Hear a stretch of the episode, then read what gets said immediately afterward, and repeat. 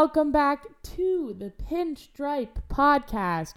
I don't know, Scott, it seemed like a pretty low-key, chill, no breaking news week to me. No, nothing happening. Like, it feels like agency is calming down a lot. Yeah, it feels like we don't even need to talk about the Yankees, don't need to talk about any more ridiculous contracts, and seems like this might be a quickie pop in, pop out kind of episode. Oh, yeah, just like every episode we've had in the last 3 weeks. Yeah, except for, there's just one semi-major storyline in that this random free agent who I did not even think was on the Yankees' radar, Aaron Judge, was not only obviously signed just a few weeks ago, but they had a press conference for him 99 days from opening day and named him captain of the New York Yankees. I believe the 16th in history. Did you hear about that? Yeah, I heard about it, but I'm not following it too closely.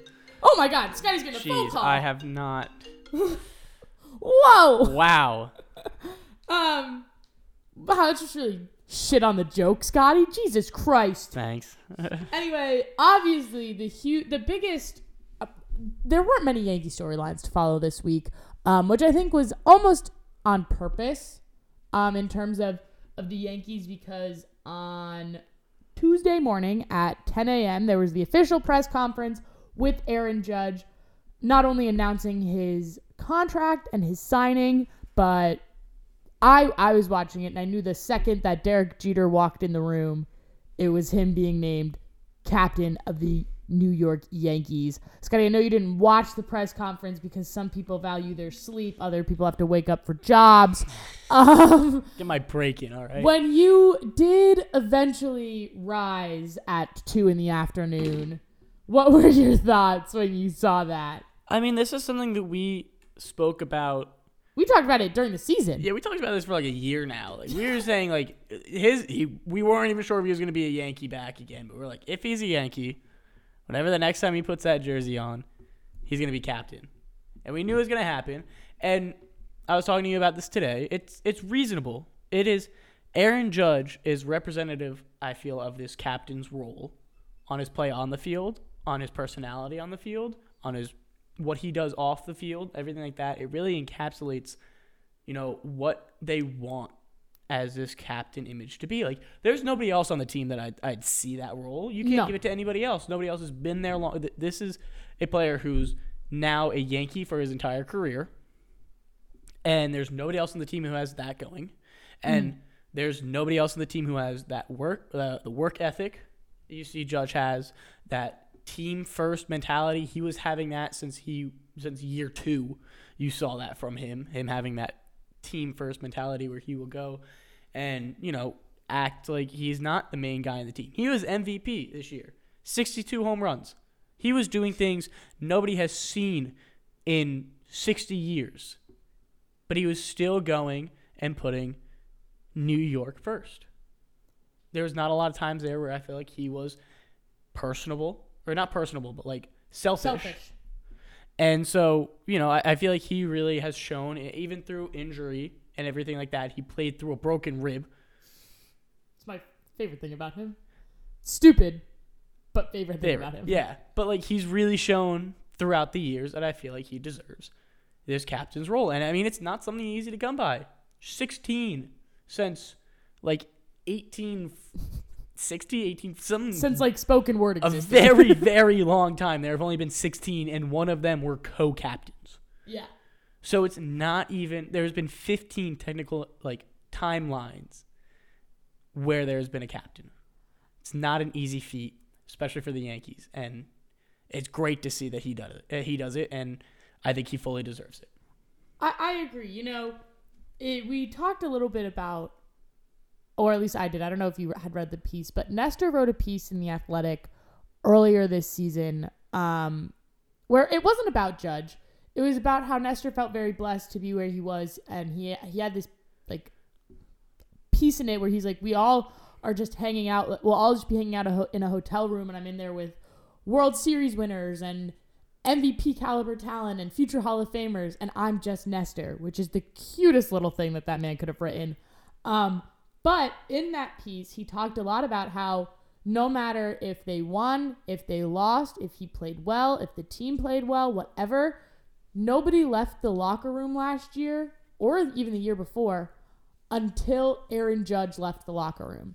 Even before being given the C, he was the captain because he's not only New York Yankee. He's not only the New York Yankees. He is not only New York baseball. He is all of Major League Baseball. And not to, I'm about to compare him to Derek Jeter. And I would like to make it very clear that I'm not saying that Derek Jeter was not worthy of the captainship, because he 150% was. He was the captain. He was the man, right? But Aaron Judge is Rookie of the Year. He was MVP this year. As obviously 14 All-Star appearances, multiple World Series MVP wins for Derek Jeter, but never a full season MVP, right? So there are some things that Aaron Judge has done that top the previous captain, right? As much as, you know, people are probably going to argue with the length of his contract and if he can continue to stay healthy, Aaron Judge broke the American League home run record this year. That automatically pretty much guarantees him to go into the Hall of Fame, right? And he's 30. He still has 9 years at least left of his Major League Baseball career. Who knows what he'll do in those next 9 years? In the next 4 years, we're expecting huge, great things, right? So I think, like Scotty said, with both his performance on the field and the way that his teammates and everybody respects him off of the field, it makes complete sense. And with the press conference, Aaron Boone, the way that he talked about him, I know that Scotty and I, one of our favorite hobbies is ripping on Aaron Boone because he's just so frustrating sometimes. But you could just the way that he talked about Aaron Judge, and he told this story about how he went up to Aaron Judge in the locker room one time and he was like, "Oh, not a good game for me today. You know, a double and two walks." First of all, very good game. And he realized, he was like, "Oh, a double, two walks, and a dive and catch in right field." And then he's like, "Oh, I reflect," and was like, "Oh, you actually did have a good game." But Aaron Judge was able to look him in the face and be like, "I'll be better tomorrow." And I think that that's a mentality that is so easy to lose sometimes, is especially when you're at a level of you're a professional athlete. You are the best of the best. Never mind Aaron Judge now being the best of the best of the best. I don't think I emphasized the right best there, but you get what I'm trying to say. In that he's always trying to get better, and that mentality really helps to lift everybody around them. One thing that we talked about a little bit earlier, and I agreed with him when he said it, but I just wanted to know, like, if you, I don't know, read into it a little more, but when Hal Steinbrenner was talking at the press conference, he said that, and he told Judge this at the end of the season, is that to Hal Steinbrenner, Aaron Judge was never not a Yankee. He was never a free agent to Hal Steinbrenner. He was just someone, he was somebody that was a Yankee on the last day of the season, and he was a Yankee up until the day before he signed his contract. He was always a Yankee. And we had kind of agreed with, or I had talked about that. I don't want to say we agreed. I don't want to put words in your mouth. But all season, I never doubted that the Yankees were going to get Aaron Judge. Did you feel the same way that me and my good boy Hal felt? Yeah, no, I think 100%. And you could tell by the way that we talk about it and the way that Judge went through the free agent process is Judge wanted to be a Yankee. Yeah. But Judge also wanted to be a businessman. He went and he could have went and just spoke to all these teams, but he went, spoke to these teams, and went back to the Yankees and was like, "Hey, this is what this team's giving me." Like, he very much could have had that availability of just going and saying, "I'm just going to go out on my own, and if another team wants me." But he had it in his head that he wants to be a Yankee, and he wanted to be there, but at the same time, he kind of knew his worth and was like, "Okay, I can kind of get money that I deserve." He's like, Am I worth something? Like, he could have, but he little still me.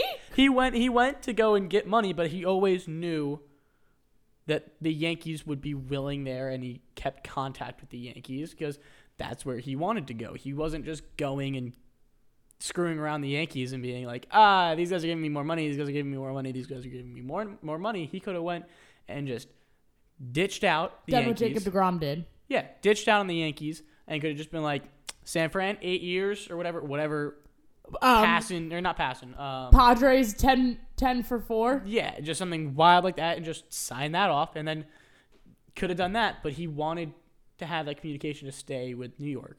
He still wanted to stay with New York because that shows where he really wanted to be. But at the same time, if the Yankees weren't going to give it to him, he still knew the climate of the sport, and everybody knew what it was going to be like. He's got to make money. Like, and he's not going to get the most money. He deserves, right? I personally believe that he deserves the money that he's been given. I think some people are a little ridiculous when obviously, yes, 9-year contracts are a bold choice. Yes, whatever, blah, blah, blah, blah, blah, blah, blah. But I just lost my train of thought. So that just got really awkward because I had a good point. Oh, where was I going with that? Aaron Judge is worth the money. He has every right to go off and see what he's worth because he's going to it. I got it back. It would look almost, I don't want to say desperate, but if he just went to the Yankees and was like, give me whatever and I'll stay. That's bad business. The Better Business Bureau would be all over him.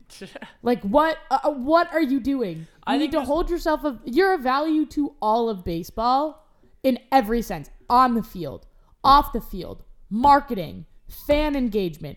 Having Aaron Judge on your team, there's not a negative to it. There's not people who, and we'll talk about him later, with Carlos Correa, right? There are people, we are a part of the people who just hate the guy, right? And we'll talk about him and the San Francisco and the Met mess, all of that.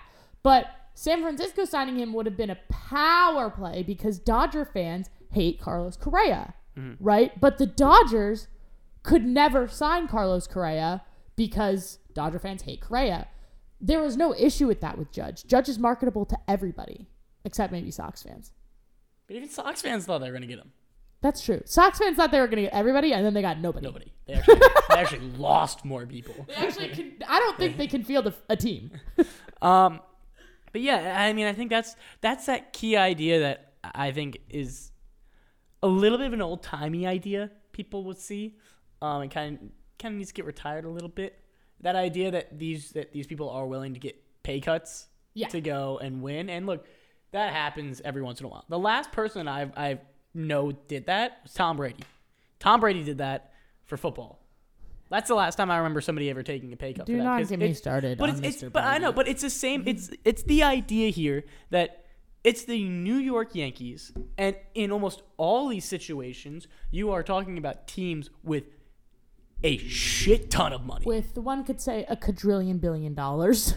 There should be no issues unless it's a team that is especially poverty, and even in that point, the A's. They still aren't that bad because the owners have, as you said, quadrillion billion dollars.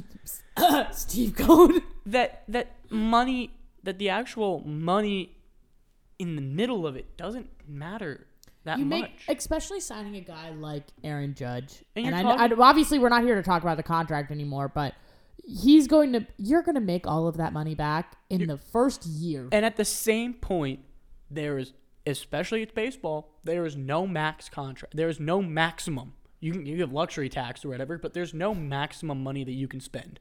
Yeah. And so it's not like Aaron Judge signing a contract here is going to be like, oh, now they can't spend the money elsewhere. No. They can spend as much money as they want to elsewhere. It doesn't matter. Look at what our neighbors are doing. Exactly. Like it's something that shouldn't matter the contract that Judge signed to see if he's willing to be a Yankee or not. Or if he's deserving of the captain's role or not. Yeah, I agree. Overall, great to see it happen. It's beautifully done. And then this morning, Thursday morning, we had another press conference of, we got to see a clean-shaven Carlos Rodon officially join the New York Yankees. Said that he always wanted to be a Yankee. He pretty much, I'm not going to lie, I saw on Twitter. Sound like Gerrit Cole? Someone was like, Gerrit Cole gave him flashcards on what to say, and he just memorized it and just told Gerrit Cole's life story. This is how you get the New York press to like you. Yeah. But... So, just fun things that the Yankees did with numbers. So, obviously, Tuesday was Aaron Judge's signing. It was 99 days from opening day.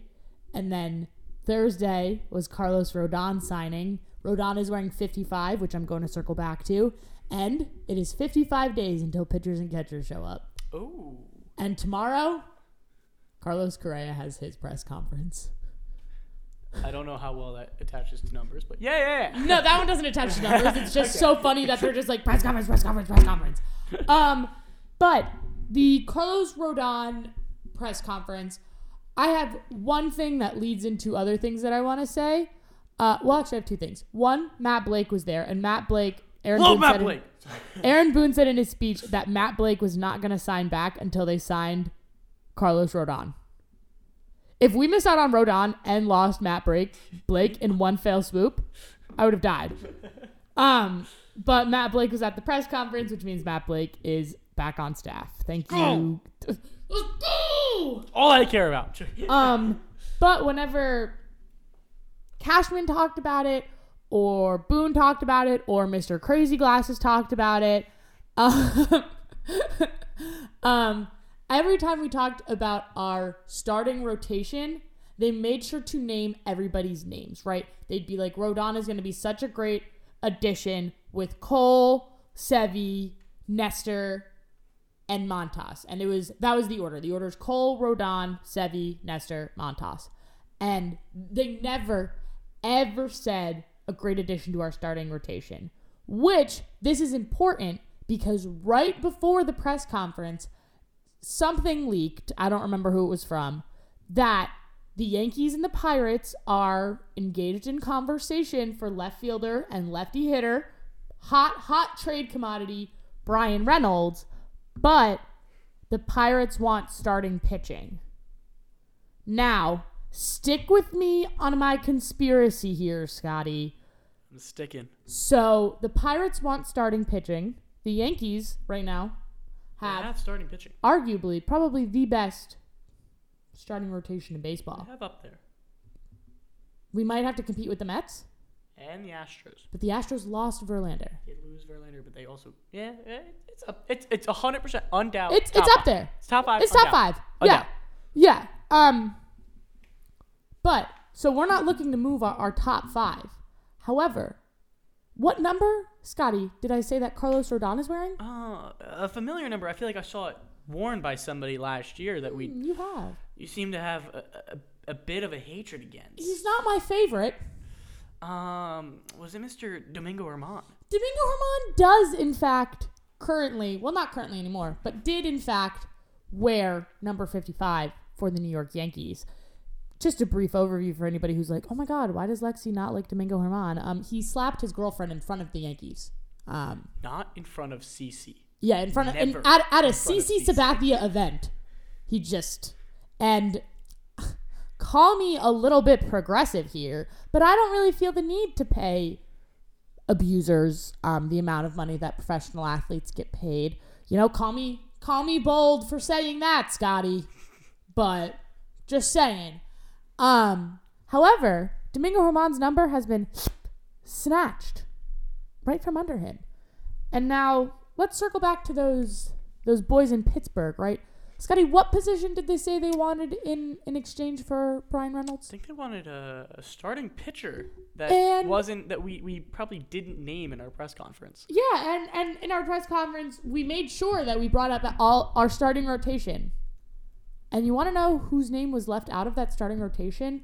Even though last year, I have to admit, they were a pretty good starter. Mr. Germán? Mr. Germán! Now, I'm not saying it's a lock. Me and Cash, we haven't been on the phone recently. You know, I haven't gotten a chance to chat with Brian Cashman lately. We've both been a little busy here. Holiday season, times get crazy. But one could say you could sell and should be able to sell Domingo Germán as a top-of-the-line starter, especially for a team with as bad pitching as the Pittsburgh Pirates. Do you agree, Scotty? We should easily be able to. And maybe, because Domingo Germán is, even against my better want, a top-of-the-line starter, you could maybe even dump Aaron Hicks in there if you package it with a prospect or two. I think you can easily throw that in. I don't know how much else you'd need because you're going like, hey, he's a starting pitcher. Here's an outfielder to replace. Granted, it's barely an outfielder to replace. Yeah, there. That's a big jump. Frogs and toads there, dude. But at the same time, could we be like, hey, we'll throw Aaron Hicks in? But we don't need to. All we'll be doing is getting rid of that roster spot. I would love to throw Aaron Hicks in there. Yeah, but you want to know who I also want to throw in there? Former MVP Josh Donaldson. But alas, the Pirates have a good third baseman. And I'm just saying, like, you know, we throw it in there of like we don't have to throw Hicks in there because we are getting the outfielder. Do you think? I'm not saying. I'm not saying we need Hicks. Do you think Hicks makes the deal less attractive? I think so. That's more or less what I'm saying. Because you know what? If we just keep Hicks, say it. He sucks. If we keep Hicks, he's going down. He's not starting at all. He may not even be on the roster, the 26 man. But you know, we'll see. Well, it's up to. I think it's an extremely probable thing because exactly as you're saying, you know, it. I'm looking at the 40 man we have right now, and if anything goes wrong, we are in a little bit of a situation of missing outfielders, starting pitchers. Oh, starting pitchers. We have Herman. Like if we don't have Herman, you also. But we have Michael King back as well. Heels coming back. That's kind of the point where I'm at. Where we're like, we don't have a time. I know you're anti-Mike. Listen, we both love Michael King and that long reliever, but we also know that the Yankees have been trying to pitch him and Schmidt in starting positions. Clark Schmidt, you piss me off. But I see what you mean, is that we can get in a tight spot if something happens there. But it's just how the chips have fallen. That just looks like something that could possibly happen. Yeah. You know, I don't wanna get too crazy here. But overall, very exciting to have Rodon joining us. Curry asked him some questions in his interview. For the most part, in San Francisco, Rodon was a two-pitch pitcher, fastball slider. But he said, did he throw his no-hitter with the White Sox? Yes. Yes, right? Pretty sure. Yeah, it wouldn't have been. It would not have been with the San Francisco Giants. It would not have been with the San Francisco Giants. He said, you know, when Curry asked him about that, you know, are you planning on utilizing any of your other pitches? Rodon, which if it's with the White Sox, that's fantastic because it was 3 years ago and he knew the exact number of changeups he threw. Yeah. He said, I threw 26 changeups in my no-hitter. I would like to use my changeup more, which. That's crazy to know.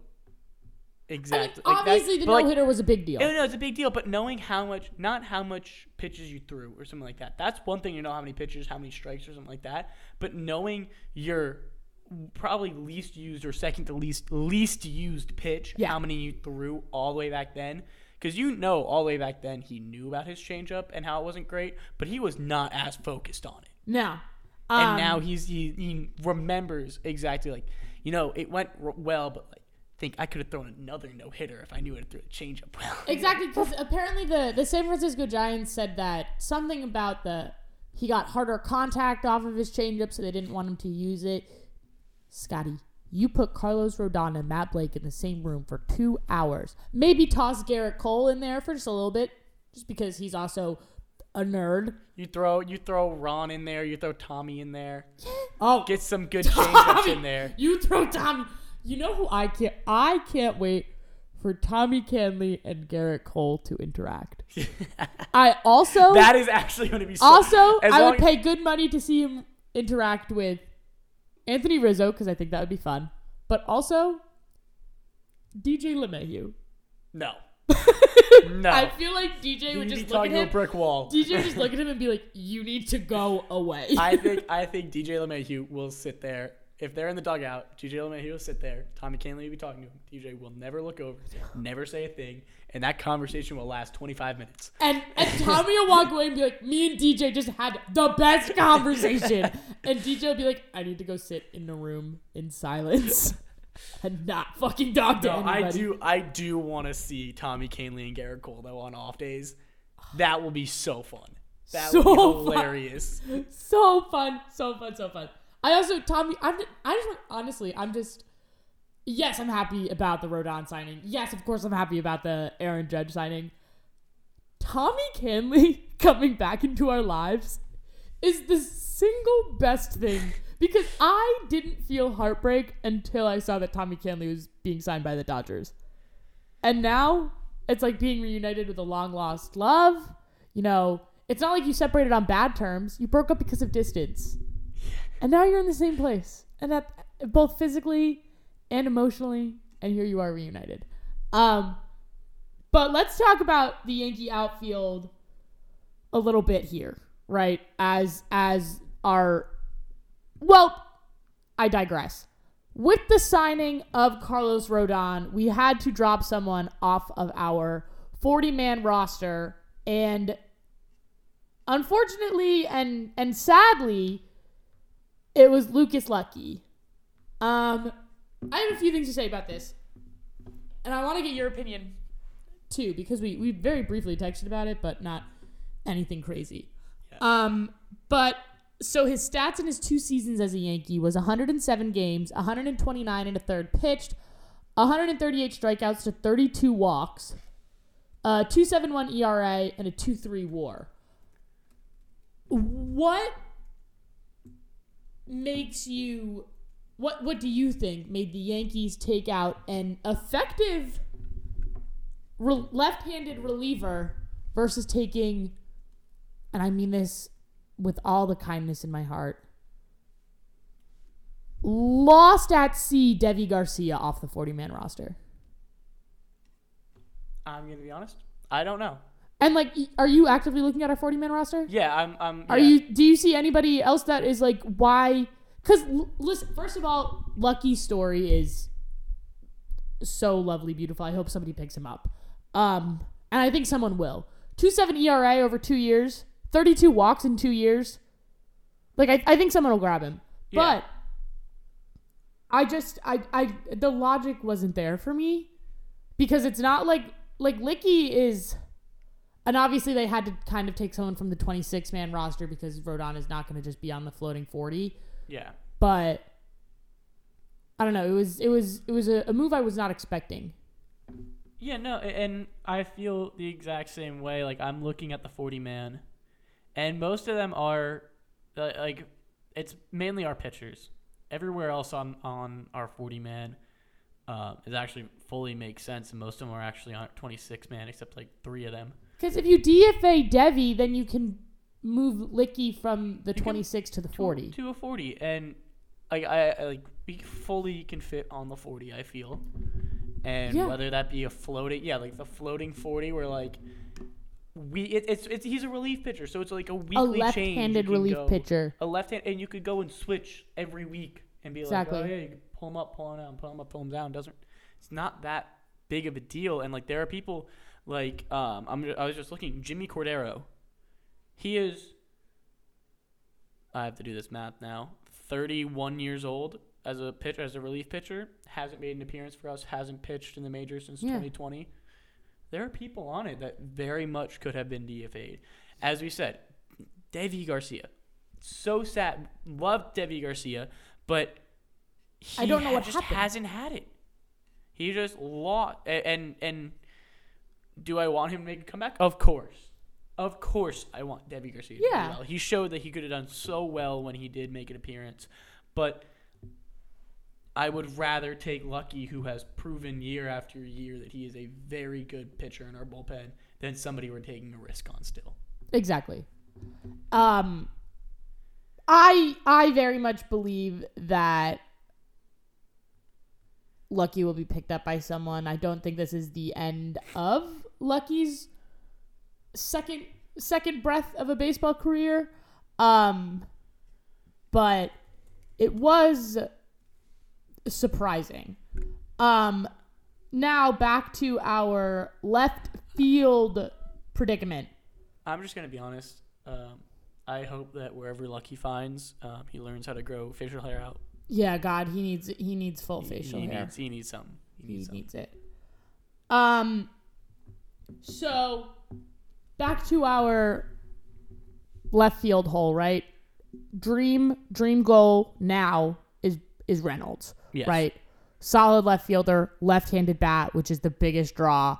But our original dream goal, right, for left field was Andrew Benintendi. And that was swept from under our feet kind of out of nowhere last week, right? Yeah, like we heard out of nothing. Absolutely nowhere. We didn't hear much about the Yankees talking about him.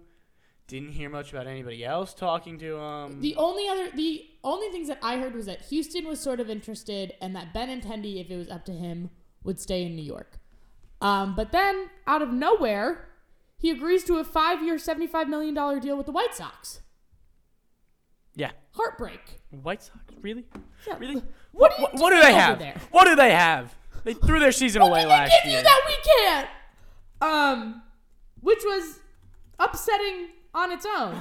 And then we had Scotty's haunting but highly logical recommendation of Michael Brantley. Scotty, what happened with Michael Brantley? Michael Brantley, out of nowhere again. Guy hasn't been heard of in a few months because he got hurt. Magically signs a $12 million deal, 1-year deal, back with the Astros. With $4 million possible on the table with in incentives, which is kind of crazy. Yeah. But then I saw, right, so now we have a hole in left field. I peruse Twitter. I take my time on the dreaded Bird app because who knows when it will shut down. And then I don't know where I'll get any of my news from. But I saw some people tossing around the idea of Michael Conforto being our left fielder. Scotty, I raise you a question. Conforto, who hasn't played since 2021... or Oswaldo Cabrera in left field. Oswaldo. / Aaron Hicks. Oswaldo. I take Oswaldo over that. Look, like, Conforto is okay numbers, everything, but I feel like I'd rather have somebody that has shown themselves in New York. Granted, Conforto technically has shown himself in New York. That's a little bit different than New York. And exactly, 2020. It's been a whole year of him not touching the field, not doing anything. He batted .232 back in 2021, and I don't know if he really has it. I would prefer Oswaldo at this point. Because I feel like he's shown himself in left field. I'd prefer somebody else as well. I was going to say, which is upsetting because Oswaldo is such a Swiss Army knife on the infield. He can play really all four. Yeah, I mean, ideally he wouldn't play first base, but I think he did. But I don't know if he did or if he was trying it out and almost did. Yeah. And I was looking at our 40-man as well and our current outfielders. Of course, you have the people who you know, Harrison Bader, Hicks, Judge, and Stanton. He has two more names up there. Mr. Estevan Florial, which I don't know if I trust him over. At this point, I don't know if I trust him over. I just feel like he doesn't have the. He doesn't have. Neither of them have the bat. Yeah, and then Everson. I can't say Everson's last name. Pereira. Oh, Perea or something. Yeah, I get. But Everson has not seen the field at all. No, he's only 21. He's a very young buck. And we have some time with him, though. So I don't think we're going to see Everson. He's been on our 40-man for like for a long year. Time. He's been on ours for a hot minute. 2022, he was split to two teams. He was in Somerset for the end of it. Batted .283 in Somerset. In 2022? 2022. Mr. Everson.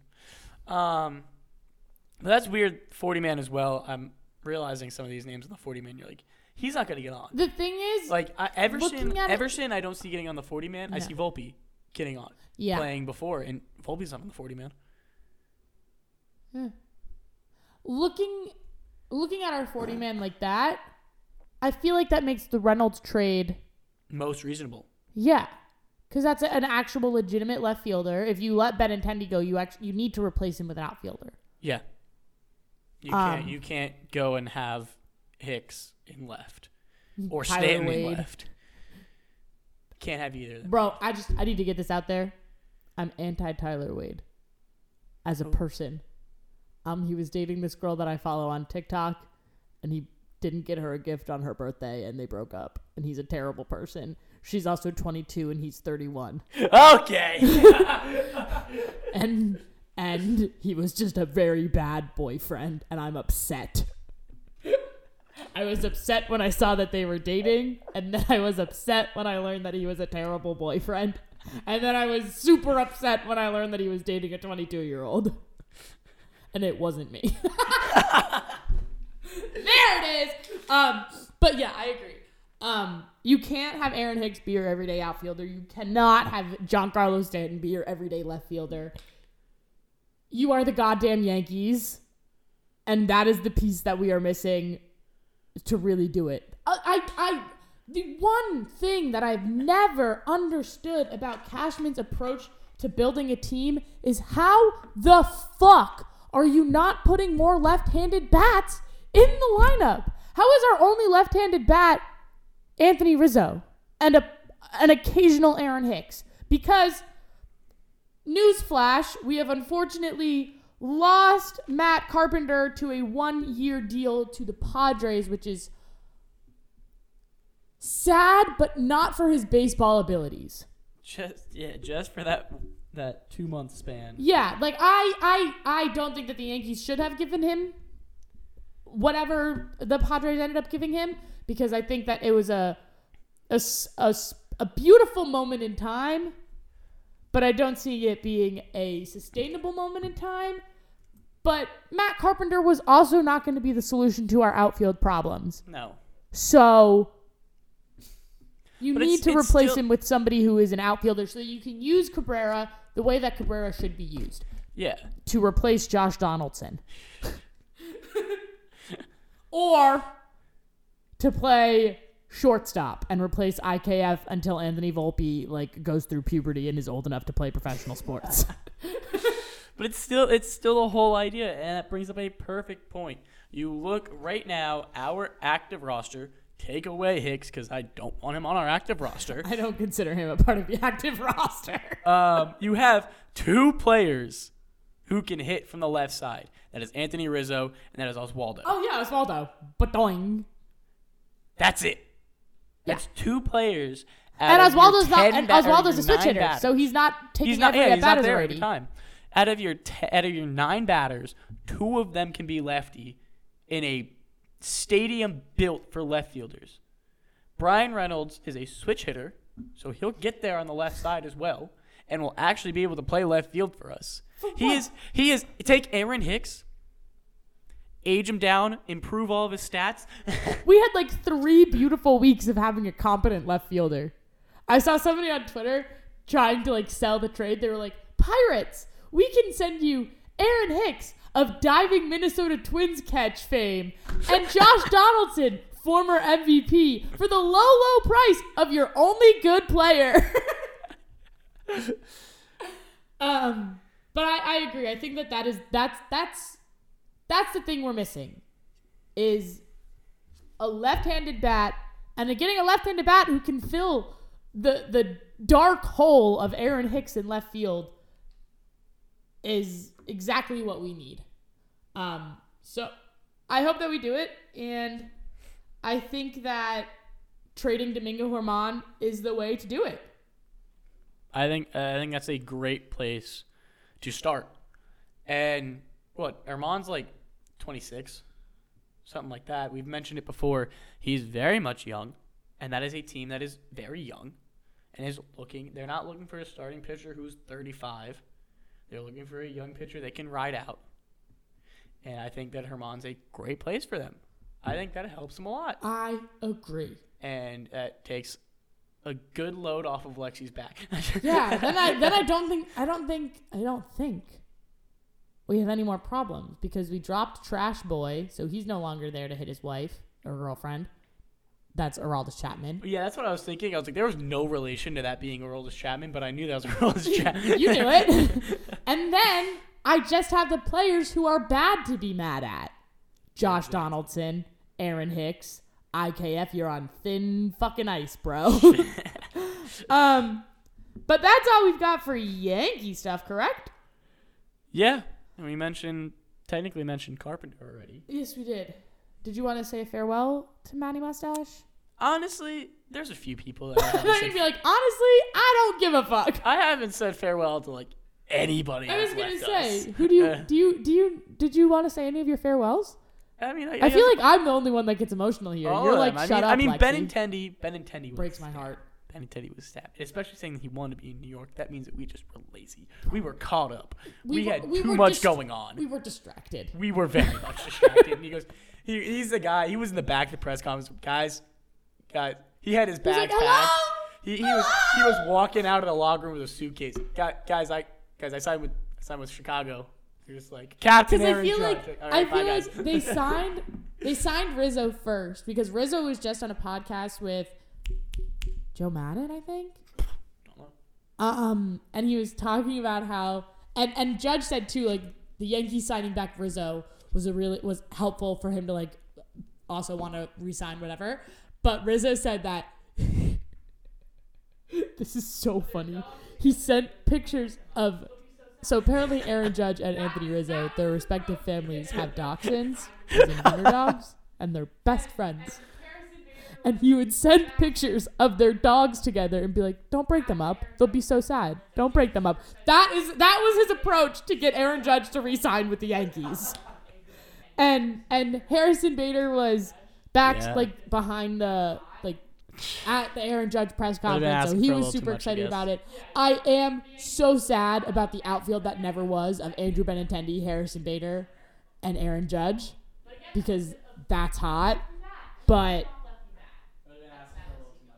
yeah, you know, the Yankees were a little caught up, and again, you have to respect Andrew Benintendi for being a business owner of himself. But again, that would have been a lefty bat, and a leadoff lefty bat. That's sad to see.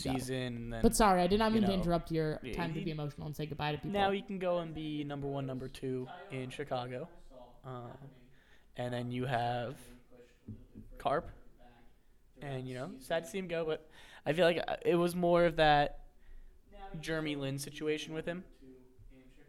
You know, comes to New York, balls out for 2 weeks, becomes the best man in New York, and then goes away. I feel like it was more of that. Did you just compare? Yes. Matty Mustache to Lin Sandy? Yup. That is exactly what I just did. Did you just compare? I did, Matty Mustache to Lin Sandy? No, I didn't. I think it was like a Stoudemire jersey. It was something wild. Fair. I don't think it was a Lin. I might have Scotty owned a Lin Sanity Knicks jersey. It might have been. I don't remember. I think it was. I don't remember. It wasn't. I could have sworn you had a Lin Sanity one. In fourth grade. But it definitely said Lin. It did not just say Lin. It said Lin Sanity. Yeah, I mean, your jersey was a Stoudemire jersey? All right, you freak. It was. It was like that too. There was like that month that, like, he was untouchable, and the entire city of New York bowed down to him. And then it was very. We're like, what is he doing? Oh my God, he was the same guy he's been for the last 3 years. And then we were upset when he didn't do it in the playoffs. Like, how fucking dare you? How fucking dare you strike out against the best starting pitching rotation after not seeing live pitching for 2.5 months, after being a god out of nowhere? How dare you? But we talked about this before. Sometimes I look back on how we acted in the playoffs, and it was probably a little bit rude. But then again, the Yankees' performance against the Astros was a little bit rude. But I said that before. I said that earlier. He's gonna find somewhere because he has the ability, and it was very much out of pocket, I feel. Do you want to say goodbye to Lucas Lackey? You're like, yeah, bye. Yeah. Peace.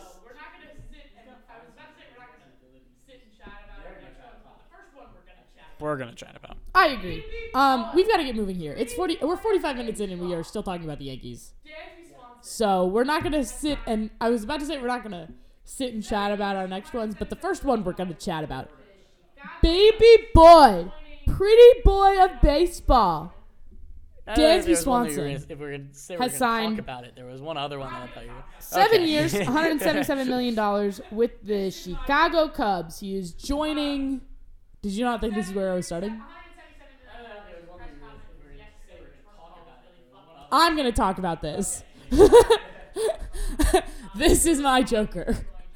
7 years, $177 million. Wait, what is that team? Why is that team yesterday, which, first of all, was really fucking stupid to do a press conference on the same day. I thought about that in my head, and I go, that was just... Bellinger. I was thinking that in my head when I thought about it. I was thinking that through my head. I was like, there is... They didn't grab a... They let go.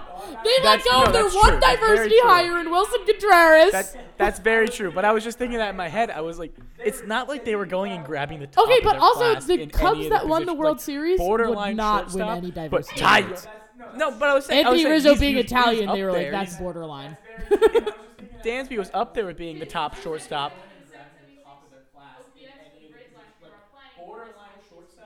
Hey now. No, but I was saying but Cody Bellinger. He hit 277 and 776 OPS for the Braves last year while playing. And this, I think, is his most important, most marketable stat. Played all 162 games. Rodon, Verlander, DeGrom, and Tyone. They didn't realize the drop off when they're like, we're getting the sixth best pitcher there is in free agency.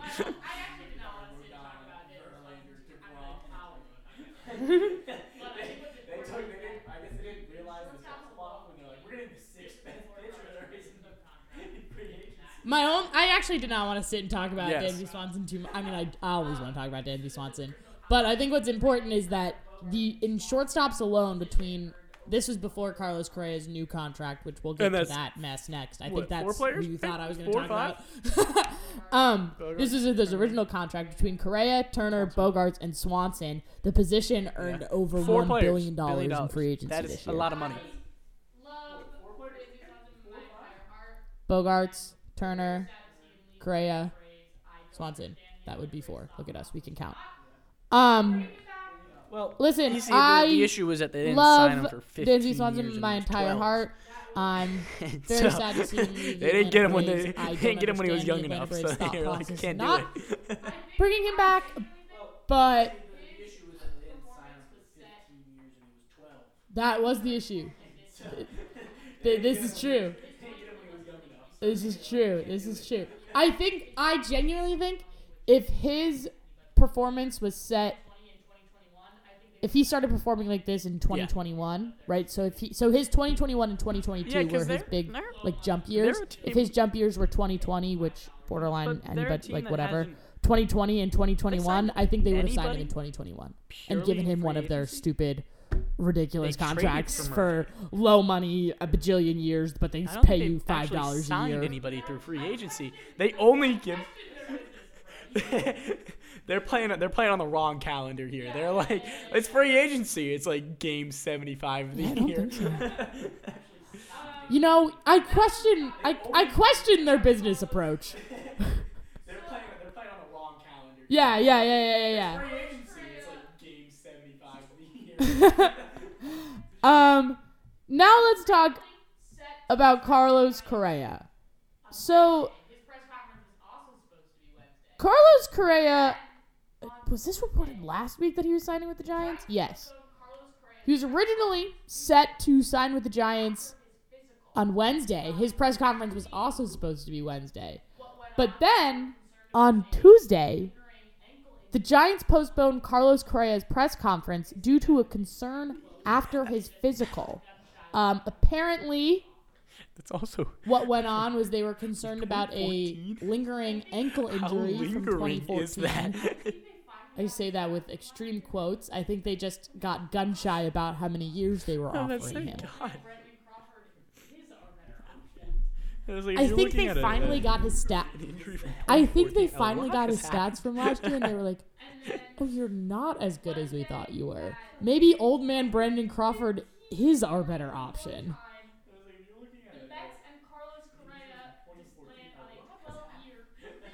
And then Wednesday at 3:15 in the morning, New York time, the Mets and Carlos Correa just land on a 12-year, $315 million deal. So the New York Mets' current payroll is estimated to be about $384 million. The luxury tax payment alone will exceed $111 million, and their total payroll projects to be $495 million. The previous max payroll in baseball was less than $350 million. You're totaling up to $806.1 million. And the Mets are at almost half a billion. All the people that have signed.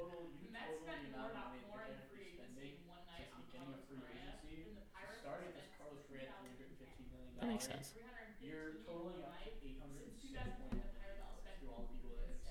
The Mets spent more in free agency in one night on Carlos Correa than the Pirates have spent since 2010. The Mets spent $315 in one night. Since 2010, the Pirates have spent $207 million. I just... So Correa will now be playing third base. Scotty, what... Additionally, the Mets also signed... Adam Ottavino for 2 year, $14.5 million. It's an interesting situation. Deal, but that's just pocket change to them at this point. He's getting moved to third base, and I think that was something that he was willing to do, and he should be. Honestly, he has. That'll make the 12 years. It's an interesting situation. Yeah, a little longer, and you know we've spoken that he is easily, not easily, but he is one of the top defensive shortstops, especially with his arm. That is in the league, and I think that will transition well to third base. But at the same pace, he has amazing range, and now you're limiting that to him. Yeah, you're limiting him, and you're putting instead Francisco Lindor. You're letting Francisco Lindor keep his shortstop spot.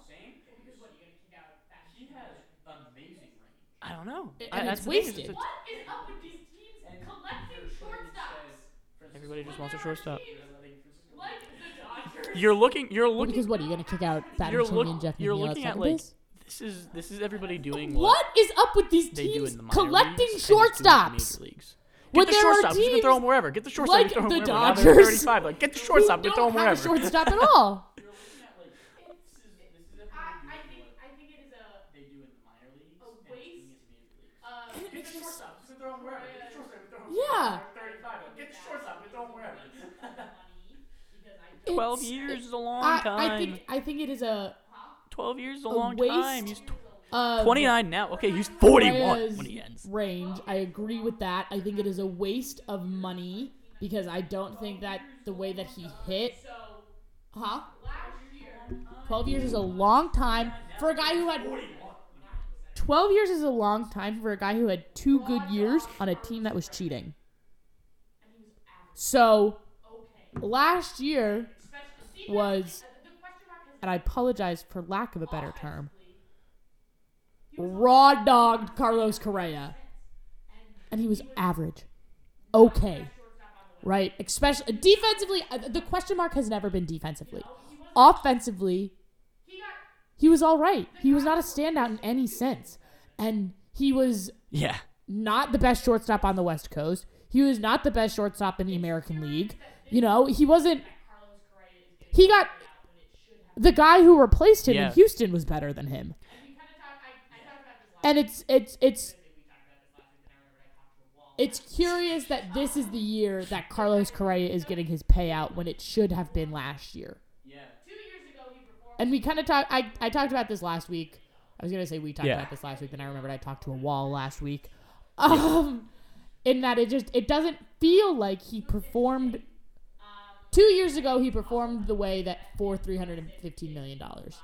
Last year, he did not perform at a $315 million pace. Well, I think it's so funny. My favorite part of all of this going down. I think it's also funny because Met fans love to say that I remember I saw one World Series yesterday. I forget the exact post. The Mets just bought themselves into the wild card. And it goes, wow, this is really great. Can ever end in disappointment, right? Right, guys?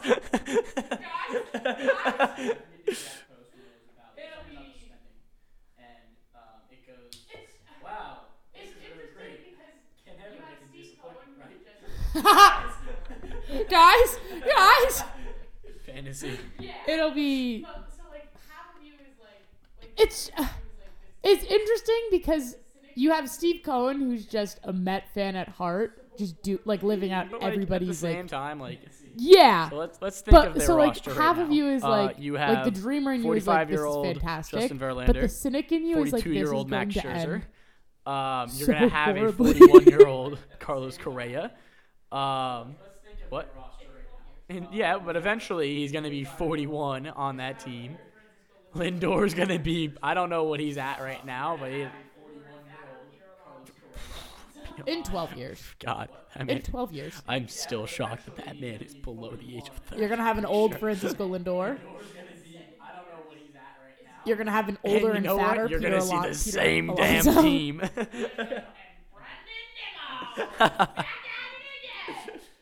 Being a Met fan in 7 years is gonna suck again.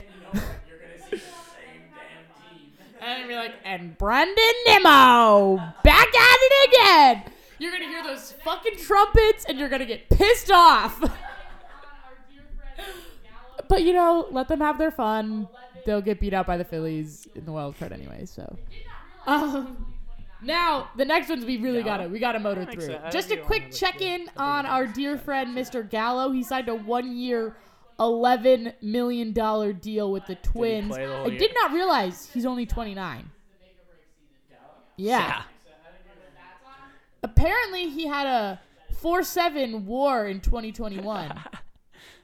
But Jeff Passan says himself, this is a make-or-break season for Joey Gallo. Dig a grave. You want to know what that's on? That's on the Bible, because that is Jeff Passan. They're like, hey, fans, you like the Red Sox? Too late. Let's continue to talk about how the Red Sox continue to just take L's. Just keep fucking going. Say it with me, Lex. Why is his whole name on his jersey? So, started with on Saturday, five-time All-Star and my nemesis on the Red Sox. Say it with me, Lex. Why is his whole name on the jersey? JD Martinez and the Dodgers agree on a one-year, $10 million contract. The only other team I have heard be cheered against at Red Sox, Celtics, Bruins games, it's always the Yankees at all three of them. Fucking annoying. I get it at Sox games sometimes. Hearing it at Celtics games is ridiculous. And hearing it on ice dancing is stupid. But the only other team that they chant about is the Dodgers. So JD Martinez going there, fucking hysterical. Like, you never realized that? I was talking to my friends about this, and they're all very upset about it. And I was like, I fucking hate JD Martinez. And they're like, oh, why? Because he's good? And I'm like, no, why the fuck is his entire name on his jersey? And they're like, his whole name's on his jersey? I go, why do I? I was like, how do I know that? And you guys don't know that. So to replace, as much as it pains me to say, a very talented JD Martinez.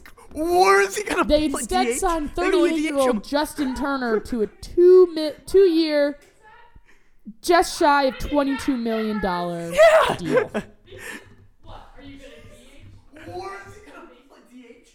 Maybe Devers is going to short. Here's the thing. You want to know what this hits at? They're not bringing back Devers because What? Are you going to DH the who best third baseman? Who probably can't run to first? You're second, giving him 20, second or third best third baseman in the league? You got to play him. Are you going to DH a 38-year-old senior citizen? Who probably can't run to first? You know, it's just... Yeah, you can't not play him. It's just a little bit shocking. So that was a choice. The Yankees won out. And apparently there have been chitter chatters about Devers and other teams chatting it up. And then the only other one, huh? God, so really, I'm looking at it now, and besides Michael Brantley re-signing with Houston, that's all I had is the Red Sox just plowing themselves into the ground. Nothing in the middle of the country. Scotty, if you want to read yours off, what, who have we missed? Yeah, that's it. He hasn't been relevant. Seth Lugo goes from the Mets to the Padres, crosses the country there. Mike Moustakas got DFA'd. Along with that, as we already said, I know that's not relevant. It just happened today. Goes basically. It just happened today. Over to San Diego.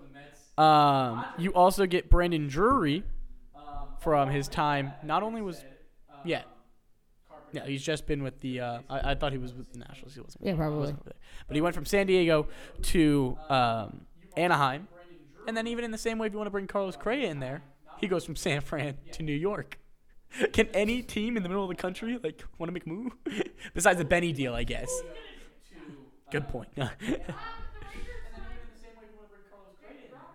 No, but I mean like within the last week.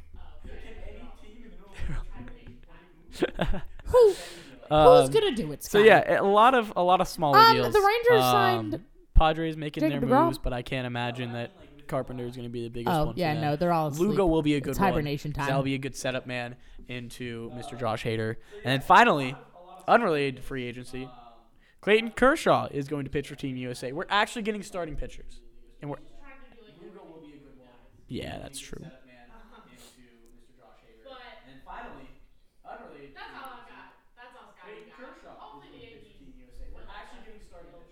He's just trying to do like everything before he dies.